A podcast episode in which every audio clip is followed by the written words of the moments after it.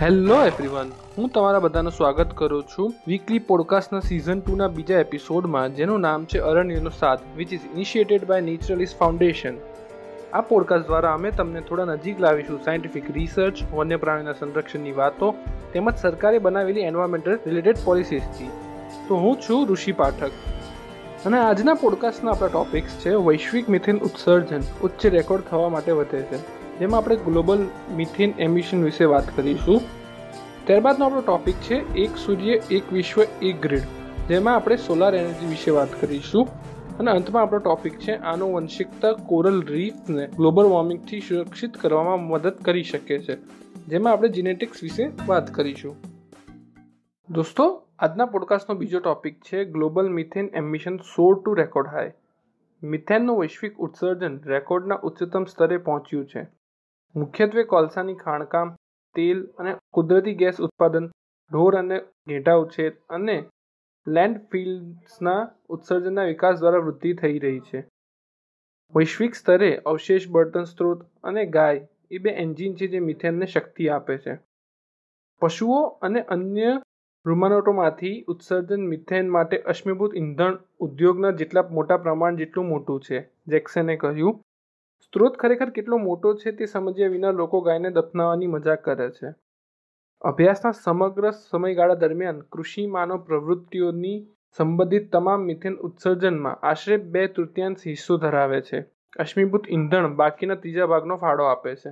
જો કે બે હજારના દાયકાની શરૂઆતથી જોવા મળેલા વધારામાં આ બંને સ્ત્રોતોને લગભગ સમાન પગલામાં ફાળો આપ્યો છે. બે હજાર અને બે હજાર સત્તરની વચ્ચે શક્તિશાળી ગ્રીન હાઉસ ગેસનું સ્તર આબોહવા મોડેલો સૂચવે છે તેવા માર્ગો તરફ બેરલ થાય છે. જે આ સદીના અંત પહેલાં તાપમાનમાં ત્રણ ચાર ડિગ્રી સેલ્સિયસ તાપમાન કરશે. આ એક ખતરનાક તાપમાનનો થ્રેશોલ્ડ છે. જ્યાં વૈજ્ઞાનિકો ચેતવણી આપે છે કે જંગલી આગ, દુષ્કાળ અને પૂર સહિતની કુદરતી આફતો દુષ્કાળ અને સામૂહિક સ્થળાંતર જેવી સામાજિક વિક્ષેપો લગભગ સામાન્ય બની જાય છે. સ્ટેનફોર્ડ યુનિવર્સિટીના વૈજ્ઞાનિક રોબ જેક્સનની આગેવાની હેઠળના વૈશ્વિક કાર્બન પ્રોજેક્ટ સાથે સંશોધનકારો દ્વારા પૃથ્વીની સિસ્ટમમાં વૈજ્ઞાનિક ડેટા અને પર્યાવરણીય સંશોધન પત્રોમાં ચૌદ જુલાઈએ પ્રકાશિત બે પેપર્સમાં આ તારણો રૂપરેખામાં આવ્યા છે. બે હજાર સત્તરમાં ગયા વર્ષે જ્યારે સંપૂર્ણ વૈશ્વિક મિથેન ડેટા ઉપલબ્ધ છે, ત્યારે પૃથ્વીના વાતાવરણમાં લગભગ છસો મિલિયન ટન રંગહીન, ગંધહીન ગેસ સમાઈ ગયો છે, જે સો વર્ષના ગાળામાં ગરમીમાં ફસાયેલા કાર્બન ડાયોક્સાઇડ કરતાં અઠ્યાવીસ ગણા વધુ શક્તિશાળી છે. અડધાથી વધુ મિથેન ઉત્સર્જન હવે માનવ પ્રવૃત્તિઓ દ્વારા થાય છે. વાતાવરણમાં મિથેન સાંદ્રતા પ્રમાણમાં સ્થિર હતી. ત્યારે વર્ષ બે હજારની શરૂઆતથી વાર્ષિક મિથેન ઉત્સર્જન નવ ટકા એટલે કે પચાસ મિલિયન ટન પ્રતિવર્ષ થાય છે. ઉષ્ણ તાપમાનની સંભાવનાની દ્રષ્ટિએ બે હજારથી વાતાવરણમાં આટલું વધારાનું મિથેન ઉમેરવું એ વિશ્વના રસ્તાઓ પર ત્રણસો પચાસ મિલિયન વધુ કાર મૂકવા અથવા જર્મની અથવા ફ્રાન્સના કુલ ઉત્સર્જનને બમણા કરવા સમાન છે. સ્ટેનફોર્ડની school of earth, energy and environmental સાયન્સના પૃથ્વી સિસ્ટમ વિજ્ઞાનના પ્રોફેસર જેક્સને કહ્યું કે અમે હજી પણ મિથેન તરફનો ખૂણો ફેરવ્યો નથી.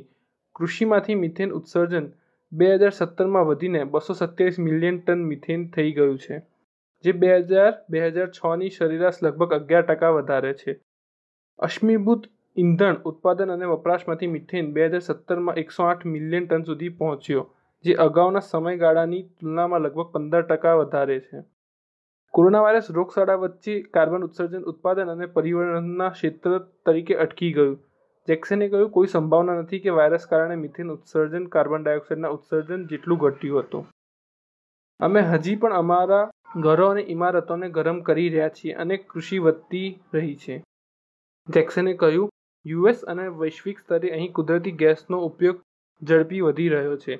તે વીજળી ક્ષેત્રે કોલસાનો સરભર કરે છે અને કાર્બન ડાયોક્સાઇડ ઉત્સર્જન ઘટાડે છે. પરંતુ તે ક્ષેત્રમાં મિથેન ઉત્સર્જનમાં વધારો થાય છે. યુએસ અને કેનેડા પણ વધુ કુદરતી ગેસનું ઉત્પાદન કરી રહ્યા છે. પરિણામે, અમે તેલ અને ગેસ, કૂવાઓ અને લીકેજ પાઇપલાઇનમાંથી વધુ મિથેન ઉત્સર્જન કરી રહ્યા છીએ. જેક્સને એ એનર્વા માટેના પર્યાવરણ અને પ્રિકોટ ઇન્સ્ટિટ્યૂટમાં સ્ટેનફર્ડ વુડ્સ ઇન્સ્ટિટ્યૂટના વરિષ્ઠ સાથી પણ છે. ઉષ્ણકટિબંધીય અને શીતોષ્ણ પ્રદેશોમાં મિથેન ઉત્સર્જનમાં સૌથી મોટો ઉછાળો જોવા મળ્યો છે. બોરિયલ અને ધ્રુવીય પ્રણાલીઓએ ઓછી ભૂમિકા ભજવી છે. આર્કટિકમાં ઓગળતા પરમાફ્રોસ્ટને ઓગળવાથી મિથેનનો વિસ્ફોટ થઈ શકે છે. તેવો ભય હોવા છતાં સંશોધનકારોએ આર્કટિકમાં મિથેન ઉત્સર્જનમાં વધારો કરવા માટે કોઈ પુરાવા મળ્યા નથી. ઓછામાં ઓછા બે હજાર સત્તર સુધી. માનવ સ્ત્રોત ઉત્સર્જન કુદરતી સ્ત્રોતમાંથી નીકળતી ઘણી રીતની પિન ડાઉન કરવું સરળ છે. જળબંબાકારવાળી જમીન કેવી રીતે થાય છે તેના દૈનિક અને મોસમી ફેરફારોને લીધે ઉષ્ણકટિબંધીય સ્થળોમાં અને ક્યાંય મિથેન ઉત્સર્જન થાય છે તે ઓળખવામાં અમને આશ્ચર્યજનક રીતે મુશ્કેલ સમય છે. જેક્સને જણાવ્યું હતું, જેણે સેટેલાઇટ્સનો ઉપયોગ કરીને વિશ્વભરમાં ભીના મેદાન અને જળબંબાકારવાળી જમીનનો નકશો બનાવવાનું કામ કરતા સ્ટેન્ફોર્ડ ખાતેના જૂથનું નેતૃત્વ કર્યું હતું. જેક્સન અને સાથીદારોના જણાવ્યા અનુસાર, મિથેન ઉત્સર્જનને રોકવા માટે અશ્મિભૂત ઇંધણના વપરાશમાં ઘટાડો કરવો અને પાઇપલાઇન્સ અને કૂવાઓમાંથી નીકળેલા ભાગેડ ઉત્સર્જનને નિયંત્રિત કરવાની તેમજ પશુઓને ખવડાવવાની, ચોખા ઉગાડવાની અને ખાવાની રીતની પરિવર્તનની જરૂરિયાત પડશે. અમને ઓછા માંસ ખાવાની અને પશુઓ અને ચોખાની ખેતી સાથે સંકળાયેલા ઉત્સર્જનને ઘટાડવાની જરૂર પડશે, જેક્સને કહ્યું. અને અમારી કાર અને ઘરોમાં તેલ અને કુદરતી ગેસ બદલો. શેવાળ જેવા ખોરાકના પુરવણીઓના ગાયમાંથી મિથેન બબ્સ ઘટાડવામાં મદદ કરી શકે છે અને ચોખાની ખેતી કાયમી જળાશયથી દૂર થઈ શકે છે, જે ઓછી ઓક્સિજન વાતાવરણમાં મિથેન ઉત્પાદન વધારે છે. વિમાન, દ્રોણ અને ઉદ્ભવ તેલ અને ગેસ કૂવામાંથી મિથેન નિરીક્ષણ કરવામાં વચન બતાવે છે. જેક્સને કહ્યું, હું આશીર્વાદી છું કે આગામી પાંચ વર્ષોમાં અમે તે ક્ષેત્રમાં વાસ્તવિક પ્રવૃત્તિ કરશું. દોસ્તો, આજના પોડકાસ્ટનો ચોથો ટોપિક છે one sun, one world, one grid. Bharat જેવા દેશમાં, જે લગભગ સંપૂર્ણ રીતે કોલસાના ઉર્જાથી ચાલે છે, દેશના વડાપ્રધાન એ ક્રાંતિકારી વિચાર સાથે આવ્યા, જેને one sun, one world, one grid કહે છે. તે ઉત્તેજક લાગે છે, તેથી આ ક્રાંતિકારી વિચાર બરાબર શું છે તે જોઈએ અને તે ખરેખર લાગે એટલું આકર્ષક છે તે વિશે વાત કરીએ. ઓક્ટોબર બે હજાર અઢારમાં આંતરરાષ્ટ્રીય સૌર જોડાણ આઈએસએની પ્રથમ વિધાનસભાને સંબોધિત કરતી વખતે આ મંત્ર સૌપ્રથમ ભારતીય વડાપ્રધાન નરેન્દ્ર મોદીએ આપ્યો હતો. તેમણે કહ્યું, અમારું સ્વપ્ન છે, જેનું નામ one world, one sun, one grid છે. આપણે સૂર્યમાંથી રાઉન્ડ ધ ક્લોક વીજળી ઉત્પન્ન કરી શકીએ છીએ, કારણ કે તે વિશ્વના એક ભાગમાં સેટ થાય છે, પરંતુ બીજા ભાગમાં ઉગે છે. સૂર્ય આખી પૃથ્વી માટે એકસાથે ક્યારેય ના આવે. The union ministry of renewable energy A May બે હજાર વીસમાં one sun, one world, one ગ્રીડના અમલીકરણ માટે લાંબા ગાળાના વિઝન, અમલીકરણ યોજના માર્ગ, નકશા અને સંસ્થાકીય માળખું વિકસાવવા માટેની દરખાસ્તોને આમંત્રણ આપ્યું છે.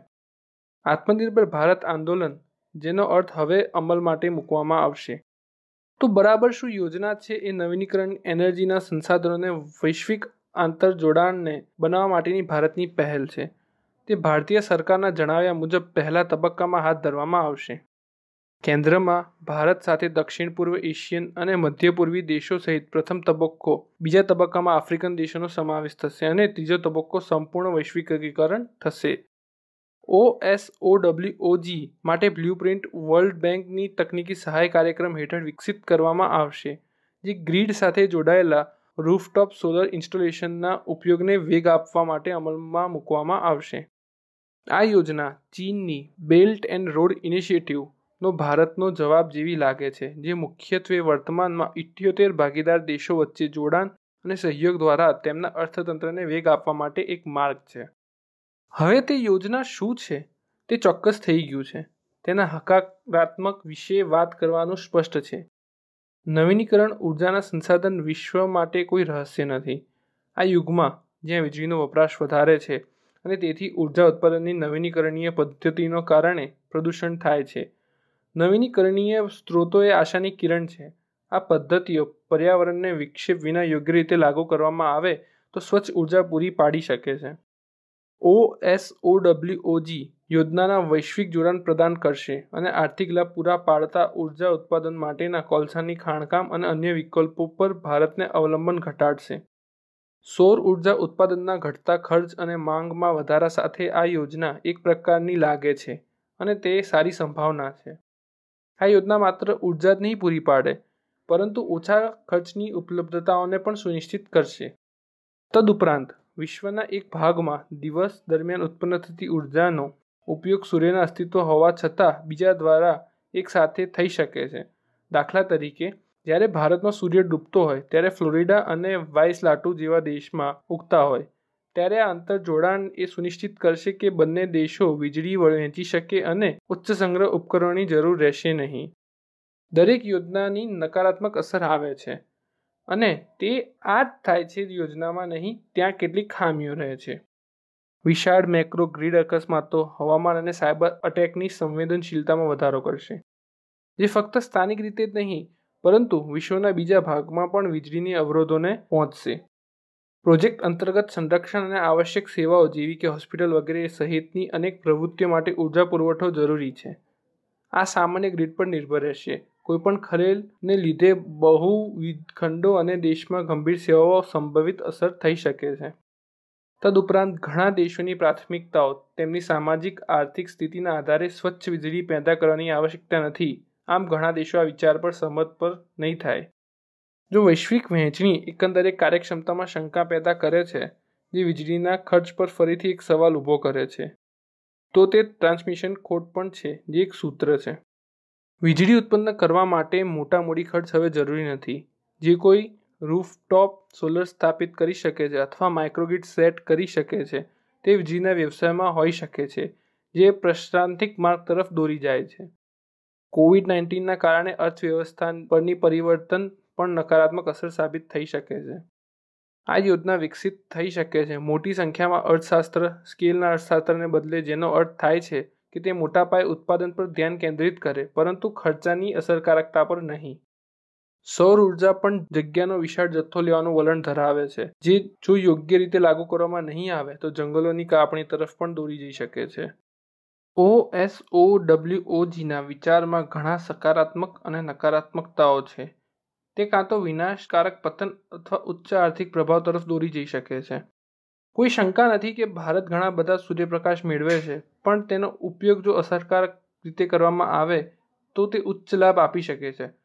પરંતુ શું તે સાઉદી અરેબિયાને સૌર વિશ્વના બનાવવામાં આવે છે? પોડકાસ્ટનો છઠ્ઠો ટોપિક છે genetics could help to protect coral reef from global warming મહાસાગર વિશ્વભરમાં તાપમાનમાં વધારો કરી રહ્યો છે. તેથી આનો અર્થ શું છે? આપણે જાણીએ છીએ કે કોરલ્સ એટલે કે પરવાળા આ પર્યાવરણીય પરિવર્તન પ્રત્યે ખૂબ સંવેદનશીલ છે.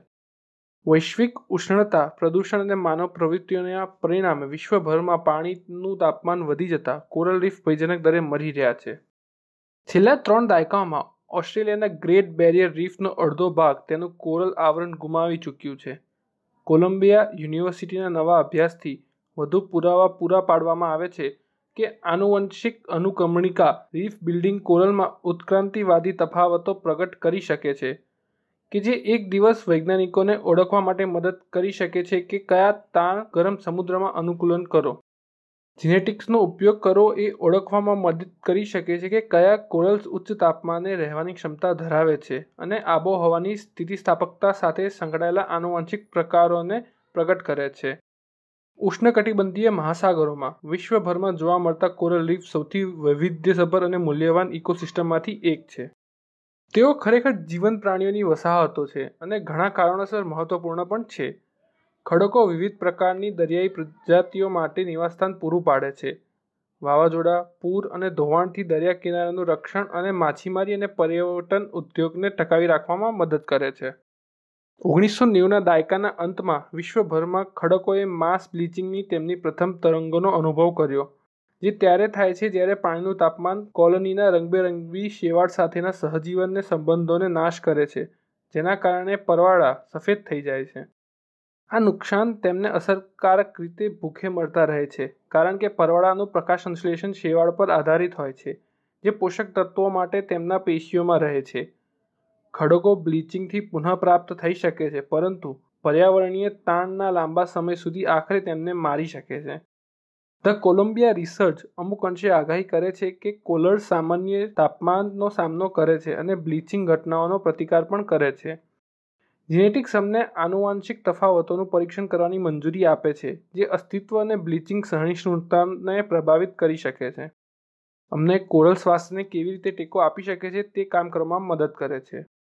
તેમનો આનુવંશિક ડેટા એકત્ર કરવા માટે ઓસ્ટ્રેલિયન ઇન્સ્ટિટ્યૂટ ઓફ મરીન સાયન્સના ઘણા સહયોગીઓએ ગ્રેટ બેરિયર રીફ સાથે બાર સ્થળોએ એકત્રિત કરવામાં આવેલા બસો સાડત્રીસ નમૂનાઓનું વિશ્લેષણ કર્યું, જે આજકાલના કોઈપણ કોરલના ઉચ્ચતમ ગુણવત્તાના સિક્વન્સ બનાવે છે. આ સિક્વન્સ દ્વારા સંશોધનકારોને અનુરૂપતાના સંયોમાં માટે જીનોમની આજુબાજુ જોવા મળતા બ્લીચિંગની સહિષ્ણુતા સાથે સંકળાયેલા આનુવંશિક રીતે અલગ ભિન્નતા શોધવાની મંજૂરી મળી. તેઓએ શોધી કાઢ્યું હતું કે કોઈપણ જનીન બ્લીચિંગ માટેના કોરલના પ્રતિક્રિયામાં તફાવત માટે જવાબદાર નથી, પરંતુ તેના બદલે ઘણા આનુવાંશિક રૂપો છે. તેમના પોતાના પર દરેકની ખૂબ જ ઓછી અસર થતી હોય છે, પરંતુ જ્યારે સાથે લેવામાં આવે ત્યારે આપણે આ બધા પ્રકારોનો ઉપયોગ આગાહી કરવા માટે કરી શકીએ છીએ. સહયોગીઓએ જણાવ્યું કે આ તારણો કોરલ બાયોલોજીસ્ટને તાણમાંથી વધુ શોધ માટે માર્ગ આપે છે, જે સમુદ્રના તાપને વધુ સારી રીતે સામનો કરી શકે છે અને સમાન અભિગમોને સક્ષમ કરે છે, જે હવામાનના પરિવર્તનના જોખમોથી અન્ય જાતિઓમાં ઉપયોગમાં લઈ શકાય છે. આપણે જે બચ્યું છે તેની શ્રેષ્ઠ તક છે. પૃથ્વીના પરવાળાના ખડકો ગ્રીનહાઉસ ગેસને ઉત્સર્જનને ઝડપથી ઘટાડીને હવામાનમાં પરિવર્તનની અસરોને ઘટાડવાનું કામ કરે છે. તો આજના એપિસોડને અહીં સમાપ્ત કરીએ છીએ અને અમને આશા છે કે તમને પોડકાસ્ટ સાંભળવામાં મજા આવી હશે. જો તમને ખરેખર એપિસોડ ગમ્યો હોય તો લાઇક કરવાનું ભૂલશો નહીં અને આ વિડીયોને બને એટલું વધુ ને વધુ શેર કરો, જેથી બીજા લોકો પણ આ પોડકાસ્ટનો લાભ લઈ શકે. અમારી કામગીરી વિશે અપડેટ રહેવા માટે અમને સબસ્ક્રાઇબ કરવાનું ભૂલશો નહીં. અંતમાં એક વાત એડ કરીશ કે આપ સૌ તરફથી અમને ખૂબ જ સરસ રિસ્પોન્સ મળી રહ્યો છે અને પેટ્રોન પર પણ તમારા તરફથી ખૂબ જ સરસ સમર્થન અમને મળી રહ્યું છે. જે એક પ્રશંસનીય બાબત છે. પેટ્રોનમાં તમારો આવો સપોર્ટ અમને આપતા રહો. અને સપોર્ટ આપવા માટે ડિસ્ક્રિપ્શનમાં નીચે લિંક આપેલી છે. તો દોસ્તો, જોડાઈ રહો અમારી સાથે. અમે ટૂંક જ સમયમાં નવા વિષયો પર નવા પોડકાસ્ટ લઈને બહુ જલ્દી પાછા આવીશું. ત્યાં સુધી રજા આપશો. અસ્તુ.